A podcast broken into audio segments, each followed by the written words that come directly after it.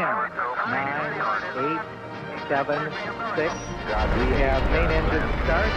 Four. And liftoff. Halo, halo, Paulina Kirszke, podcast Kobiety jak rakiety. Dzisiaj mamy na naszym pokładzie rakietę kulinarną. Magda Stanek, dzień dobry. Dzień dobry, cześć. Połowa mytujemy. Tak, dokładnie. Tak można Właśnie powiedzieć. Mówisz, że rakieta kulinarna, ja zawsze tak e, obawiam się tego, bo niestety moje umiejętności gotowania są naprawdę nikłe, bardziej taka bym powiedziała rakieta jedzeniowa, bo w jedzeniu jestem lepsza niż w gotowaniu zdecydowanie. Czyli raczej kubki smatkowe masz rozwinięte niż zdolności kulinarne. Po prostu lubię jeść i pisać o tym i robić zdjęcia. Zdecydowanie. My tu jemy, zaczęło się od Instagrama? E, tak, tak, bo wiesz co, to był taki czas, kiedy e, już wtedy, to był chyba 2015 rok, mówiono o upadku blogów e, i Instagram się tak dosyć mocno rozwijał, ale wtedy wiesz, jeszcze były czasy filtrów z aplikacji, ramek i generalnie zupełnie było też bardzo mało influencerów, w ogóle nie wiem, czy nawet to słowo jeszcze wtedy istniało i, i myśleliśmy, że jakby Instagramem dotrzemy tak łatwiej i szybciej do ludzi, którzy po prostu szukają jakichś pomysłów na lunch w Poznaniu. I to był właśnie ten, ten pierwszy krok, założenie, wymyślenie nazwy, na którą wpadł Mateo, za którym jestem teraz po tylu latach bardzo wdzięczna, biorąc pod uwagę, że jest Polska i taka dosyć wyróżniająca się i w sumie dalej aktualna, bo jak wiemy są też twórcy, którzy zakładali jakieś swoje niki, które po latach się trochę przedawniały. Także no, był ten Instagram dokładnie. My tu jemy nazwa piękna, polska i prosta. Y, I generalnie wasz pomysł to było to, aby chodzić y, po knajpach w Poznaniu, próbować, co też ciekawego serwują, a potem o tym pisać i jeszcze na dodatek robić fajne foty. Tak, dokładnie. Bardziej to było oczywiście celowane do znajomych. E, gdzieś tam ta kultura lunchowa się bardzo rozwijała. E, też mieliśmy taką, taką społeczność pracującą gdzieś tam w agencjach, gdzieś tam w centrum czy na Jeżycach. Dużo ludzi chodziło na te lunche. Restauracje też miały jakieś tam specjalne swoje oferty i gdzieś tam my propagowaliśmy tą ideę, żeby wiesz, zrobić sobie godzinkę przerwy, od, odłączyć się od e, komputera i pójść po prostu na chwilę się przejść i coś dobrego zjeść. I właśnie dzisiaj w ogóle miałam takie przemyślenia, jak wracałam szybko do domu, żeby zdążyć na podcast z biura, e, że brakuje mi tego strasznie, jak teraz się pracuje, wiesz, 8 godzin czasami przed kąpem w domu i nie masz w ogóle tej takiej przestrzeni, żeby, wiesz, wyjść, pooddychać świeżym powietrzem, tak. jakąś misję zrobić i wrócić, wiesz, z taką świeżą głową. Także to, to w sumie już wtedy było takim e, self-carem w tamtejszych czasach. To prawda. No myślę, że teraz nam brakuje wielu rzeczy i nawet nie zdajemy sobie czasami z nich sprawy, jak, jak, jak bardzo ich brakuje. To, to zacznijmy od tego, jak te knajpy się zmieniały, jak ten gust wasz i poznaniaków, ale może myślę, że możemy też szerzej powiedzieć, zmieniał się na przestrzeni lat, bo przecież my tu jemy i ten wasz pomysł funkcjonuje już od lat. To, to, to, co było wtedy modne, co jest teraz i co się zmieniało y, przez te parę lat, jak jesteście i opisujecie knajpy w Poznaniu? Wiesz, co były takie rzuty? Są miejsca, które dalej istnieją, na przykład stołówka Jowita, która była naszym pierwszym, jednym z pierwszych miejsc, które odwiedziliśmy e, i na przykład wietnamski bar Tanha z Szamarzewskiego i tam na przykład nie zmieniło się nic, absolutnie, chyba, że może jakiś mini remont, ale gdzieś tam menu jest dalej bardzo podobne, I, I te miejsca, do których wtedy chodziliśmy, pamiętam, że też to było południe, czyli gdzieś tam zwycięzcy tego naszego plebiscytu Knajpa Roku 2020, mm -hmm. one dalej istnieją i one po prostu bronią się świetną jakością i taką, my lubimy to nazywać przewidywalnością, bo, bo to jest taka dosyć duża zaleta miejsc, kiedy wiesz, że mają jakość e, na pewnym poziomie i ona jest jakby trzymana zawsze, czyli nigdy się nie rozczarujesz w górę ani w dół, e, tylko zawsze jest po prostu tak, jak oczekujesz. Także te miejsca dalej zostały. Były, była taka e, mocna fala food trucków swego czasu, gdzieś tam porozrzucanych po Jeżycach, powstawały takie zakątki, czy to na Kościelnej, gdzie, gdzie się zjeżdżało dużo tych jedzeniowych aut i trochę to upadło. Były też takie rzuty takich bardziej bistro, lunchobarów. My zawsze wspominamy fiszka z taczaka, e, czyli takie tak. miejscówki, gdzie trochę lepiej, jakby zjadłeś lepiej niż w sieciówce typu Nordfish, ale też jakoś nie płaciłeś dużo, mogłeś tam przyjść, po prostu zjeść i wyjść. To nie było miejsce na jakieś klimatyczne posiedzenie, tylko takie no taki bistro po prostu. Trochę już też tych miejsc brakuje, no ale to też pewnie się zmienia z racji tego, że przypominam, że mija już prawie 130 30 dni, odkąd rząd zamknął gastronomię na dwa tygodnie, także na pewno ta, ta cała sytuacja też jakoś na to wpływa. Na pewno pojawiło się o wiele, wiele jakby zróżnicowanych sushi barów, dużo Azji i coraz bardziej gdzieś tam odkrywamy takie kuchnie świata e, trochę niespotykane wtedy. Nie wtedy tak naprawdę w 2015 to była kuchnia włoska, burgery. Burgery naprawdę rządziły, to była tak. jakby 90% sceny gastronomicznej w Poznaniu. A teraz jak się tak zastanowić, to naprawdę mamy taki przekrój e, kuchni z całego świata. Co prawda nie ma jeszcze tych takich bardziej szalonych typu portugalskiej, która też jakoś nie cieszy się super popularnością, ale no jest w czym wybierać i, i mam nadzieję, nadzieję, że mimo wszystko ta pandemia nie sprawi, że jakby cofniemy się trochę w, tym, w tej różnorodności, tylko dalej gdzieś tam w Poznaniu będą te miejsca istniały i jakby też nas zabierały w podróże wtedy, kiedy nie możemy doświadczać jakichś tam nowych smaków.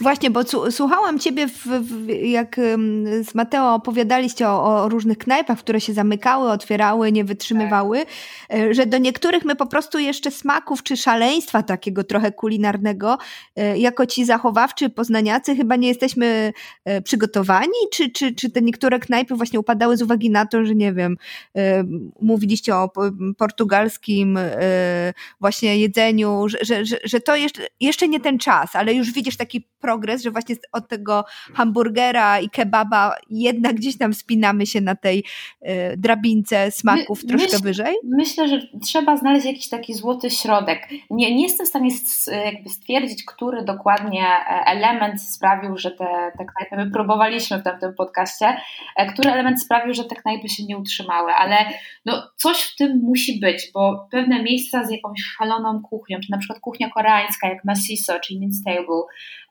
bardziej takie egzotyczne smaki są, działają na rynku i, i mają się świetnie, a pewne, takie jak wtedy wspominaliśmy, na przykład street foodowe, e, włoski street food, to arancini tak. z Woźnej, jakby zupełnie się nie przyjęły. Moje podejrzenie może być, może to było za tłuste, może to tym się nie, bo często tak jest, że są takie dania, które jakby tak nie do końca pasują po nam, poznaniakom, do jakiejkolwiek pory albo jakby rodzaju posiłku.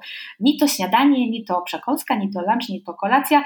I wtedy, jeżeli coś jest niczym, no to nie wybieramy tego Nie wiadomo, często. tak, nie wiadomo do czego to przypiąć. Tak. Czy to zjeść na śniadanie, tak. czy na tak. kolację. Może to było to, ale myślę, że dalej jakby ta różnorodność e, będzie z nami, szczególnie też pod względem jakichś tam eksperymentów z kuchnią wege, bo e, naprawdę wszystkie badania i też nawet jak sobie, wiesz, popytasz e, jakichś tam swoich znajomych, czy czy taki rozejrzysz się po swoim bąblu informacyjnym, tak. to widać, że jakby ludzie jakoś tak bardziej świadomie konsumują to jedzenie, czy to, nie wiem, mają diagnozowane jakieś alergie, czy po prostu chcą się dobrze i lekko czuć, czy to odrzucają mięso z powodów etycznych, no chcąc, nie chcąc, ta kuchnia wege i wegańska będzie się rozwijała i to widać po, po też innych miastach, które mają też super mega koncepty, e, czy to w ogóle ramenownie tylko z wegańskimi ramenami, czy to na przykład takie miejsce jak we Wrocławiu Wilk City, które ma po prostu tak obłędne wegańskie jedzenie, hmm. jakieś totalnie jakby takie wyżyny, wyżyny kreatywności się wspinają. Także no ja jestem bardzo ciekawa, co się wydarzy dużo badań mówi, że będziemy się cofać w stronę takiego comfort foodu, że będziemy chcieli jednak jeść to, co znane, to, co takie otulające, to, co nam przypomina dom, dzieciństwo. Także tych kierunków jest dużo, ale nie sądzę, Słuchamy że... te piosenki, które już znamy, czyli po prostu. No właśnie, schabowy, pierogi, tak. to na pewno zostanie. Chociaż ja osobiście sama nie jestem zbytnio fanką kuchni polskiej, e, ale wiem, że jakby takie, takie jedzenie też jest nam potrzebne, nie? Że, że chcemy się cofnąć trochę do tego dzieciństwa. Tak, bo przypominać sobie te smaki. A powiedz mi, bo wspomniałaś Wrocław. Widzicie takie różnice pomiędzy tym, y, co się dzieje w poszczególnych miastach, jeśli chodzi właśnie o koncepty y, knajpy, jak to wygląda na tej polskiej mapie? Zdecydowanie się bardzo dużo dzieje. Nie chcę teraz, wiesz, wyróżniać tutaj, że o Wrocław, Łódź, super fajnie. Mm, ci to są wysublimowani. Bo bo nie znam aż tak bardzo każdego z tych miast. Tak naprawdę wiesz, my, my też wyjeżdżamy e, gdzieś tam e, próbując e, różne knajpy, ale to też, to też nie jest, wiesz, miesiąc pobytu, gdzie możemy sprawdzić każdą z knajp, tylko bardziej wtedy wybieramy te najbardziej polecane, które mamy gdzieś tam na naszych must visit listach. Na pewno się bardzo dużo dzieje we Wrocławiu i są koncepty, których mi bardzo w Poznaniu brakuje. Na przykład jest takie miejsce Ragu Wrocław z obłędnymi makaronami, ale przysięgam Ci, po prostu to jest kraj na klusek tam jest tak pysznie. W Poznaniu jeszcze nie mamy takiego zawodnika, ale czy jest miejsce? Pytanie. Tam też dużo, dużo robi lokalizacja naprzeciwko ogrodu botanicznego. Gdzieś tam jest tak, tak magicznie, można się przejść też spacerem e, e, przez całe miasto. Także na pewno się bardzo dużo dzieje, ale my w Poznaniu naprawdę nie mamy na co narzekać. Tak, ostatnio na Wildzie otworzyła się knajpa afrykańska. Tak, Mateo tam był, także zobacz, Ruth Roots widziałam, także naprawdę tak. Na, ja podziwiam też wszystkich odważnych, którzy w pandemii decydują się mimo wszystko otworzyć, e, otworzyć swój biznes. Bardzo czekam na otwarcie wegańskiego Meksyku na Szamarzyckiego La Papaya, już od miesięcy tam zajawiają e, po prostu fenom, bo ja jestem fanką mocną kuchni meksykańskiej, dalej w Poznaniu nie ma jakby tego tak super dużo, więc każdy nowy tak, to prawda. mnie jara. E, I no zobaczymy, co to będzie, bo mnie osobiście po prostu bardzo kręcą właśnie takie roślinne rozwiązania, prezentujące właśnie kuchnię podróży w takim no stuprocentowym wegetariańskim wydaniu. Dla mnie to jest jakiś taki e, mój konik, jakoś mnie to super jara, także lubię śledzić takie miejsca, lubię też sama odwiedzać. E, no zobaczymy ten smak widzisz, że się zmienia właśnie na przestrzeni tych lat, że, że, że jednak próbujemy czegoś nowego, biorąc pod uwagę właśnie te wasze podróże i po Poznaniu i po, y, po innych miastach? Wiesz co, jak czytałam badania przed pandemią, tak naprawdę gastronomia przeżywała swój taki naprawdę złoty okres. Tam e, przebadano kilkanaście e, tysięcy gospodarstw tutaj w, w Polsce i jakby... Mm, wyciągnięto z tego taką średnią e, liczbę, jak często e, dani domownicy po prostu jedzą w tygodniu na mieście. Także to się zwiększyło chyba trzykrotnie w porównaniu do tych poprzednich lat i widać to było po prostu na mieście. E, ja pamiętam jeszcze te spacery w 2019 po Poznaniu, niedziela, tam znalezienie miejsca bez rezerwacji, nawet nie wiesz w topowych, w topowych adresach, tylko w takich normalnych jakichś tam przyzwoitych knajpach graniczyło z cudem i naprawdę tego się działo to bardzo prawda. dużo I, i też nie tylko przez to, że próbujemy nowych, nowych dań, pandemia trochę nas zamknęła w domu, to tam też wtedy próbowaliśmy eksperymentować i pewnie sama kojarzysz, że co druga osoba piekła chleb, chałkę, robiła pattaja tak. i ramen 9 godzin. E, także no, jedzenie jest jakimś stylem życia, dostarcza nam radości, pozwala nam celebrować ważne chwile, jakby pokazuje też jakieś uczucia w stosunku do bliskich. I nic dziwnego, że jakby chcemy się też w tym wszystkim rozwijać, próbować nowych rzeczy, szczególnie, że naprawdę kiedyś podróże nam e, dawały ten taki element świeżości.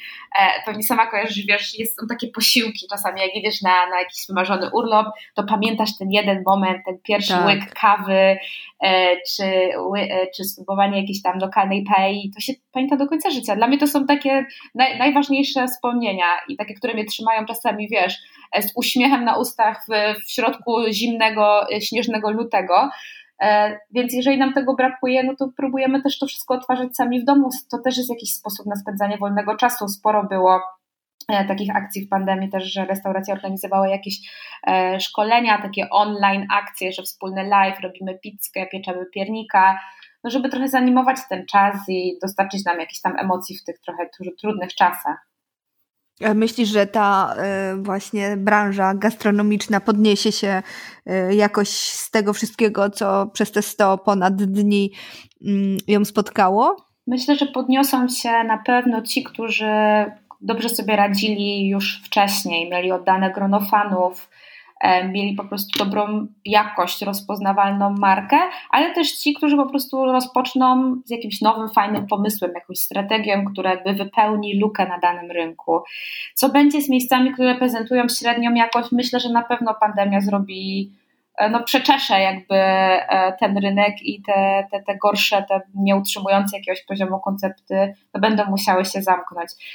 Miejsca na pewno nie będzie na tyle konceptów, ile było wcześniej. Wystarczy przejść się teraz. E, w zeszłym tygodniu miałam taki spacer trochę trochę miły, a trochę taki smutny, bo pierwszy jakby jeszcze za dnia po Starym Mieście, taki pierwszy wiosenny, Stare Miasto i, i Święty Marcin i no ilość szyldów do wynajęcia kuje w serca. Naprawdę jest tego masa i no, no nie wiadomo, z drugiej strony zobacz, lato 2020 naprawdę e, no trochę jakby COVID wyjechał na wakacje, dużo się działo i wielu restauratorów mówi, że zrobiło obroty życia w te, w te wakacje, także trudno tutaj dopatrywać się jakiejś zależności. Ja liczę na to, że się podniesie, bo jest to, jakby potrzebujemy tego wszyscy, potrzebujemy tego do, do naszych małych celebracji, potrzebujemy, żeby inni, inne osoby, pasjonaci jedzenia rozwijali swoje koncepty.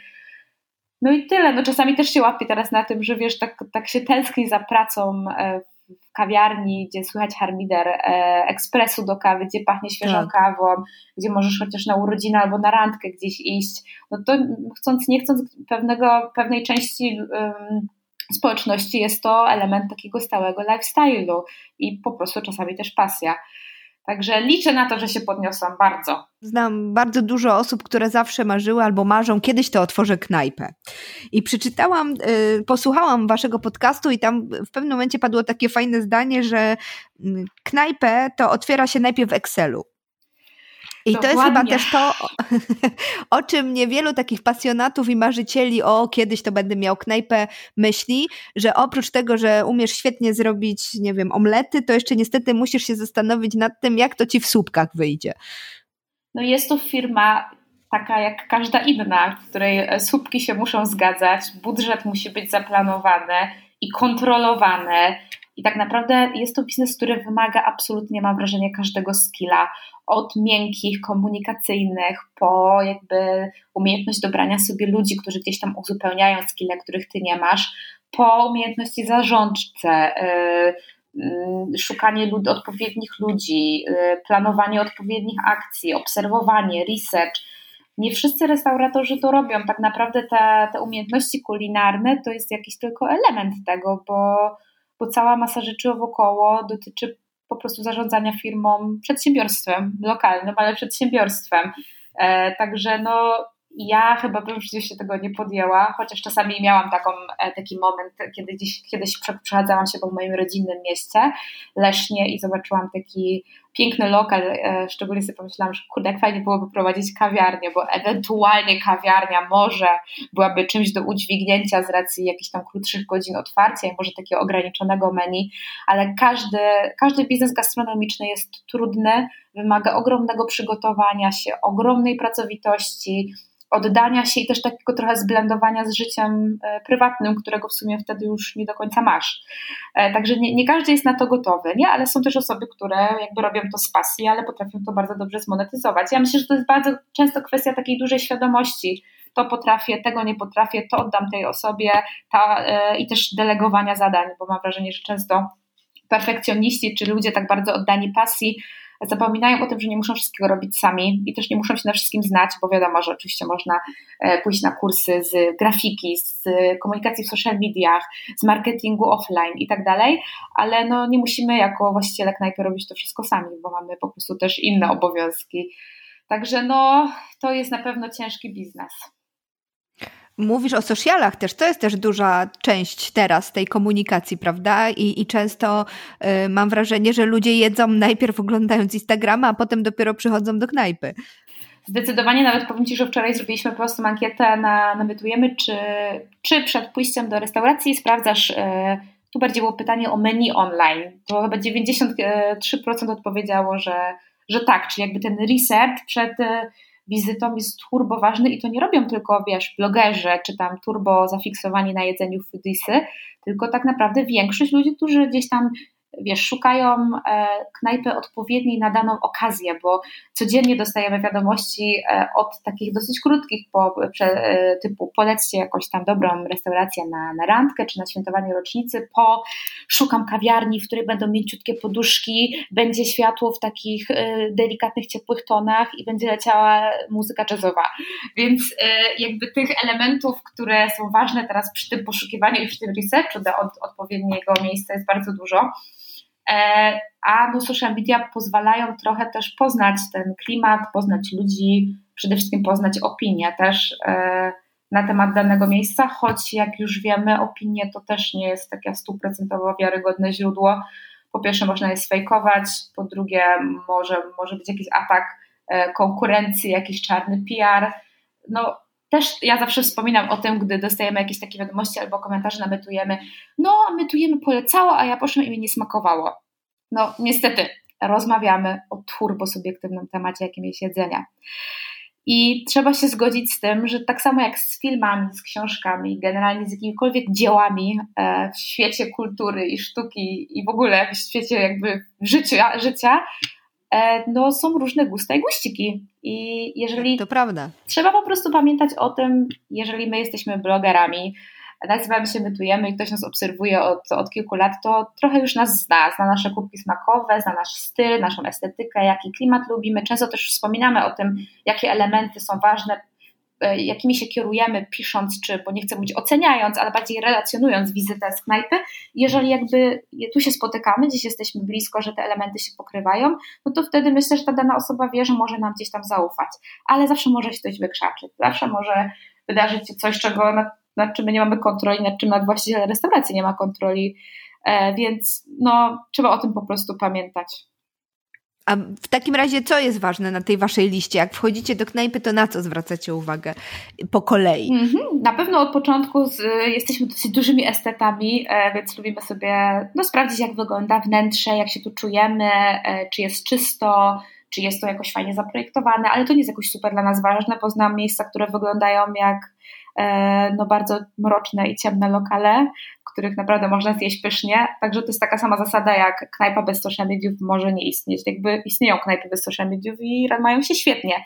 Także jest to taki element, na który, no takie pierwsze wrażenie, gdzieś tam jak, jak się czujemy w tym, jaki panuje klimat, oczywiście obsługa E, czy gdzieś tam mamy taką dosyć miłą atmosferę, czy tutaj ktoś się nami zaopiekował, czy raczej jesteśmy tak e, sami sobie zostawieni. No i potem przechodzimy do menu, patrzymy jak jest skonstruowane, czy jest coś ciekawego dla nas, czy jest różnorodne, czy też nie jest za długie, E, jaki w ogóle jest też koncept tej restauracji. Często czytamy wcześniej, na przykład na stronie o nas na www czy na Facebooku, jaka jest dana, dana historia, bo coraz więcej takich konceptów gastronomicznych dzieli się tym, nie? że hej, postanowiłam otworzyć knajpę, brakowało miejsca takiego lokalnego, w którym, nie wiem, zjem pyszne sery i napiję się dobrego wina. No i dalej po prostu zobaczymy, co się dzieje w procesie zamawiania jedzenia i, i po prostu, czy, czy jest to przygotowane ze smakiem, z pasją, z dobrych składników. My też nie jesteśmy e, wykształconymi blogerami kulinarnymi, to znaczy nie ukończyliśmy żadnych kulinarnych kursów ani szkół, e, bo gdzieś tam specjalizujemy się w pracy przed kąpem w social mediach, więc zawsze podkreślamy, że my oceniamy z takiego punktu widzenia zwykłej osoby, zwykłego fana jedzenia, który po prostu dużo lubi próbować różnych rzeczy, różnych smaków, ma swoje ulubione dania, ale też jest otwarty na jakieś ciekawe połączenia, które wiemy, że mogą zainteresować po prostu innych fanów jedzenia na mieście. Miałaś takie sytuacje, że wchodziłaś i myślałaś sobie, o matko, tu będzie fatalnie, po czym przynosili ci e, coś takiego, co wprawiało cię w euforię i pomyślałaś sobie, kurczę, no przecież w życiu bym nie podejrzewała ich o takie cudeńko. W zeszłym roku miałam taką sytuację. Ja w ogóle bardzo lubię chodzić często sama do restauracji. Mam takie E, to jest taki me time, e, kiedy wiesz, mam taki święty spokój, mogę sobie w tak. spokoju porobić zdjęcia i nikt mi nie narzeka, że siedzę w telefonie, bo zazwyczaj jak zabieram gdzieś tam e, moich bliskich, już mój mąż się przyzwyczaił akurat, więc jakby spoko, ale gdzieś tam zabieram moich też innych bliskich, to już mówią, no dobra, odłóż ten telefon, pobądź trochę ze mną, porozmawiaj, a ja tam wiesz, jakieś nagrania, zdjęcia, snapy i tak dalej. No i było takie miejsce, dalej istnieje na Polnej i, i kuchnią indyjską. Ktoś mi to polecił, sprawdziłam opinię w Google, patrzę 4,8. No niesamowicie wysoka opinia. E, miejsce nazywa się Kare Masala i wygląda jakby była to no taka, taka, tak, klimat trochę takiej rzeźni. Płytki, no, no, no dosyć przerażająco. W ogóle nie przypominało e, to jakiekolwiek publicznego miejsca, co dopiero knajpy z klimatem.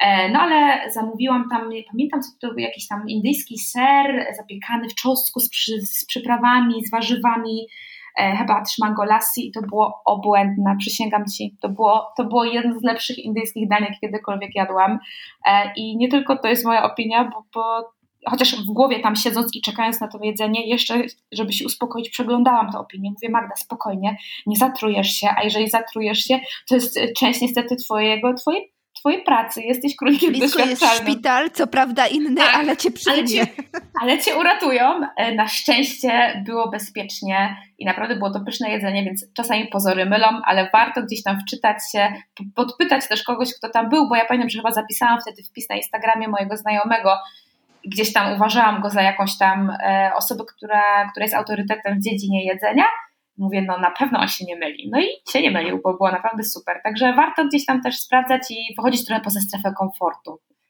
Tak, chociaż mi częściej zdarzają się niestety w drugą stronę, te, tak, że wygląda tak, tak. super. Oj, są też, niestety, są też niestety takie, niestety takie y, słabe jakości miejsca potrafią się też ukrywać albo zaatakować w takim momencie, w którym się nie spodziewamy, jakiś gorszy dzień w miejscu, które zawsze lubimy, albo jakaś spalona rzecz, albo wylane piwo. No, niestety wszyscy, którzy pracują w gastronomii są też niestety ludźmi i trzeba, ważne jak sobie z tym poradzą też potem, nie? Jak, jak wygląda taka, taka ta sytuacja, naradzenie sobie z takim mini kryzysem na miejscu, bo to też jest sztuka, żeby gdzieś tam uspokoić i e, takiego danego delikwenta. Tak, w, w, w, opowiadaliście o jednej knajpie Jesus, Jezus, która ma też taki specyficzny sposób komunikacji i okazuje się, że nieraz ona też działa, prawda? Jeżeli Oczywiście. mamy miejsce, które jest bardzo specyficzne i ma swoje zagorzałe grono wielbicieli. To jest wybór, bo tyle jest knajp, nie, nie każda restauracja musi być dla każdego. Jeżeli są miejsca, które są, są gdzieś tam związane blisko z duchu, z, z osobowością właściciela, E, i jakby ten, ta osoba się świadomie decyduje na to, że to nie będzie miejsce dla wszystkich, to będzie tylko dla tych, którym odpowiadają moje warunki, e, no to jakby tym bardziej trzymam kciuki, nie? Kwestia jest chyba trochę takiego wybalansowania też, nie? Żeby też nie przeginać w drugą taką alternatywną stronę, ale jak najbardziej takie autorskie koncepty, które gdzieś tam działają inaczej niż wszyscy, idą trochę pod prąd, też są na pewno intrygujące i potrzebne. Są świetne knajpy, czy były, które się nie utrzymały chociażby z tego powodu, że były w kiepskim miejscu, prawda? Tak, zdecydowanie. Bo to też jest bardzo ważny czynnik. Lokalizacja, a to bardzo trudno przewidzieć. E, wydaje mi się, że to jest rzecz, którą trzeba mocno zresearchować przed, bo nam się czasem coś wydaje, bo żyjemy w jakimś tam, wiesz, naszym żyćkiem, coś tu mijamy, coś tam ktoś powiedział, coś usłyszał, a to jest chyba kwestia naprawdę takiego konkretnego badania przed, pytania, podpytania sąsiadów, podpytania znajomych, zrobienia jakiejś porządnej ankiety. Czy nam się akurat dobrze wydaje, że tu jest ruch, że tu chodzą ludzie, jacy ludzie? Myślę, że ten research jest, jest jeszcze trochę w gastronomii niedoceniany i niewykorzystywany, a jest to no, super narzędzie, które można też jakby robiąc samemu jakieś tam krótkie badanie, dowiedzieć się wiele rzeczy. Tak, bo jest dużo knajp, które miały na przykład przyciągnąć jakąś, jakiś typ klienta, a okazywało się, że wcale nie, prawda? Że, że oni wcale tam nie chcą przychodzić i, i nikogo nie zaciągną. Ale wy też razem z Mateo mm, szkolicie, robicie warsztaty, prawda? Dla, dla restauratorów i pokazujecie im, co mogą poprawić. Jesteście taką Magdą Gessler we dwójkę, czy jak? E, wiesz co, no, gdzieś tam naszym konikiem są social media, od zawsze w sumie były. E, bo razem się poznaliśmy w agencji, gdzie zajmowaliśmy się obsługą mediów społecznościowych dla dużej marki biżuteryjnej i tak naprawdę wtedy jeszcze w ogóle ten obszar y, komunikacji w social media nie istniał. On tak dopiero powstawał, nawet pamiętam, że nie było takich studiów. E, teraz już jakby coraz głośniej jest o tym zostanie Instagram managerem czy tam social media managerem.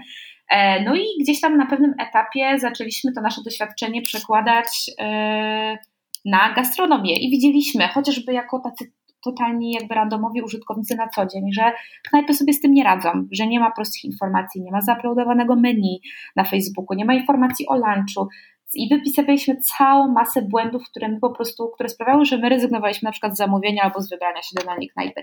Ale to było wtedy i wtedy już powoli zaczęliśmy właśnie rozmawiać z restauratorami. Widać było, że też nie każdy ma jakby taki budżet, żeby zatrudnić jakąś agencję czy freelancera, czy no, jakiegoś specjalistę do prowadzenia tych mediów, więc często zajmowali się tym po prostu menadżerowie czy kelnerzy e, na, w danym miejscu i, i no, zajmowaliśmy w wolnej się chwili. dokładnie, jak to z doskoku, nie?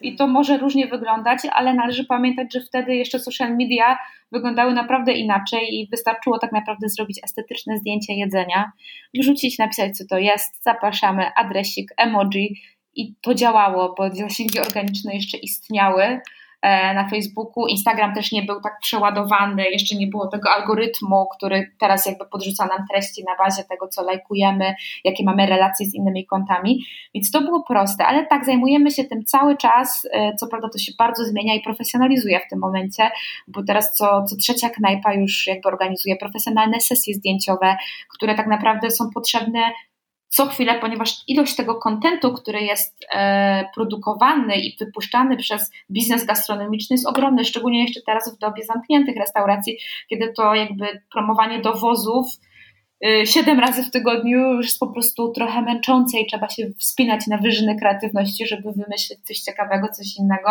żeby w tych sercach i głowach odbiorców pozostać.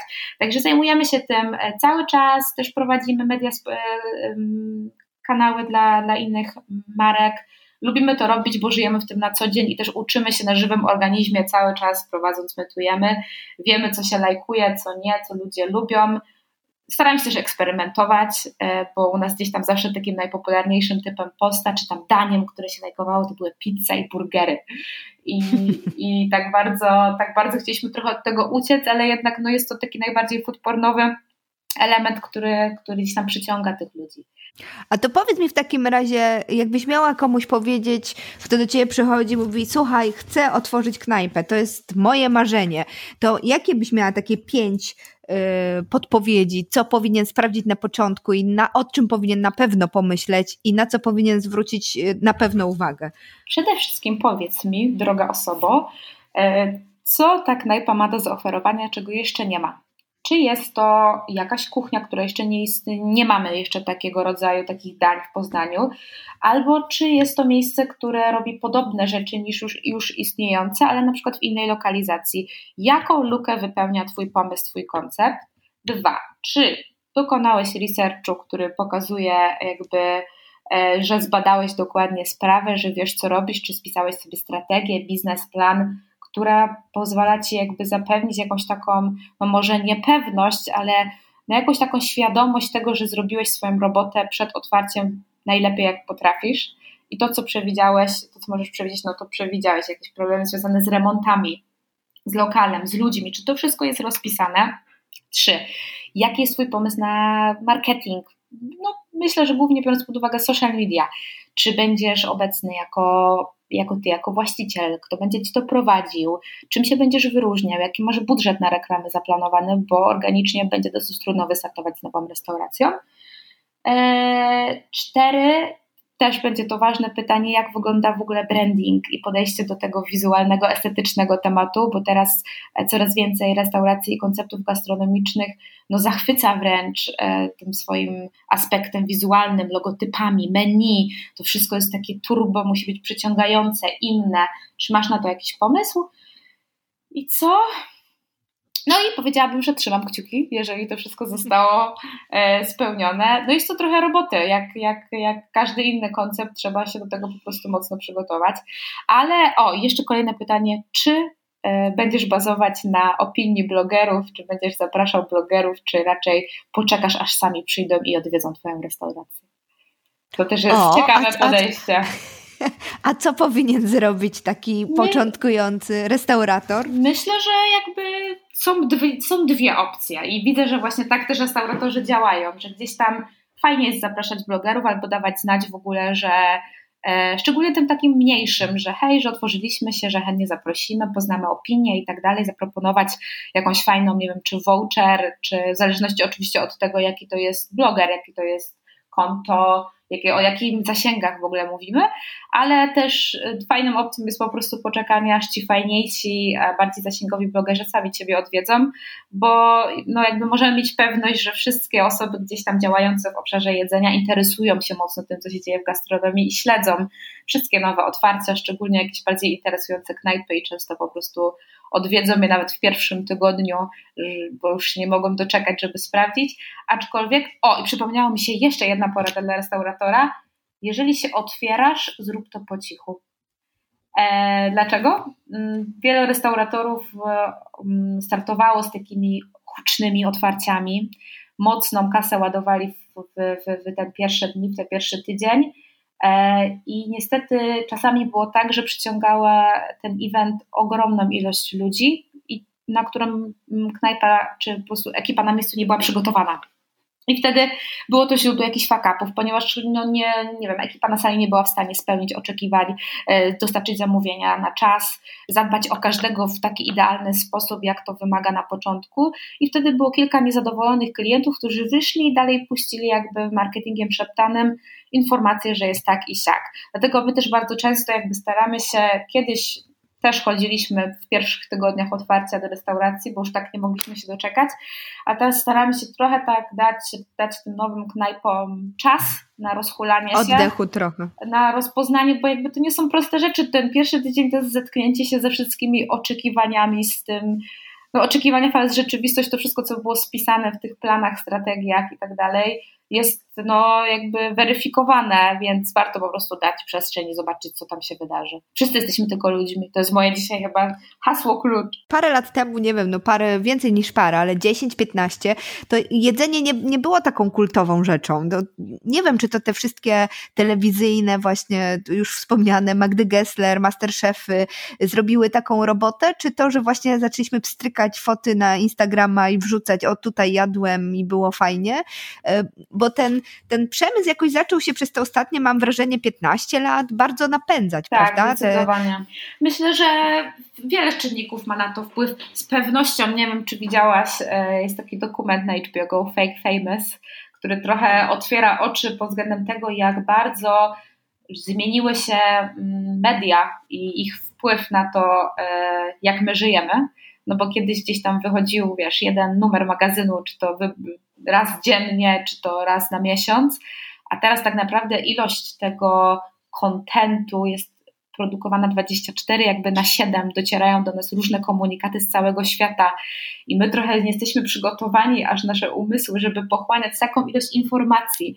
I przez to, że tyle tego jest tyle i docierają do nas zdjęcia, wiemy jak żyją ludzie z drugiego końca świata, jakby to wszystko się strasznie rozwinęło i, i zaczęło jakby i też chcemy, krążyć. też chcemy spróbować my, takiego, my też prawda? Chcemy, chcemy, chcemy, chcemy żyć życiem, którym, które widzimy gdzieś tam u kogoś, chcemy tworzyć takie, a nie inne wspomnienia, bo gdzieś je widzieliśmy u kogoś. Ja nie mówię, że tak jest zawsze, ale jakby to, to są wszystko, ja lubię mówić, że to są inspiracje, bo, bo nie chcę mówić, że to, że influencerzy tam i idę coś zrobić, bo dany influencer tak zrobił. I tylko dlatego ja, ja lubię myśleć o tym, że bardzo jest taki pozytywny też aspekt w ogóle mediów społecznościowych, o którym czasem zapominamy, że jakby one dostarczają też nam naprawdę pomysłów na spędzanie czasu i okej, okay, może byśmy nie wpadli na nie bez nich, bez social mediów, ale zawsze było coś takiego, co nas inspirowało. Może kiedyś to były filmy emitowane w kinach, książki, może teraz to bardziej zanika, ale jakby to wszystko to są też bardzo fajne, pozytywne sprawy, które sprawiają, że się rozwijamy i próbujemy nowych rzeczy. Więc myślę, że no, tak się świat zmienił, że, że to wszystko też jest taki, takie moje przemyślenie przed pandemią było, że pamiętasz jak kiedyś jak się podróżowało bez internetu, to każde z tych miast dużych europejskich było czymś takim wyjątkowym, takim swoim własnym ekosystemem. E, trochę te wspomnienia z tych takich podróży, jak się było młodszym, były tak zamknięte, że tam ten Rzym wygląda, tu nie było internetu i tak dalej.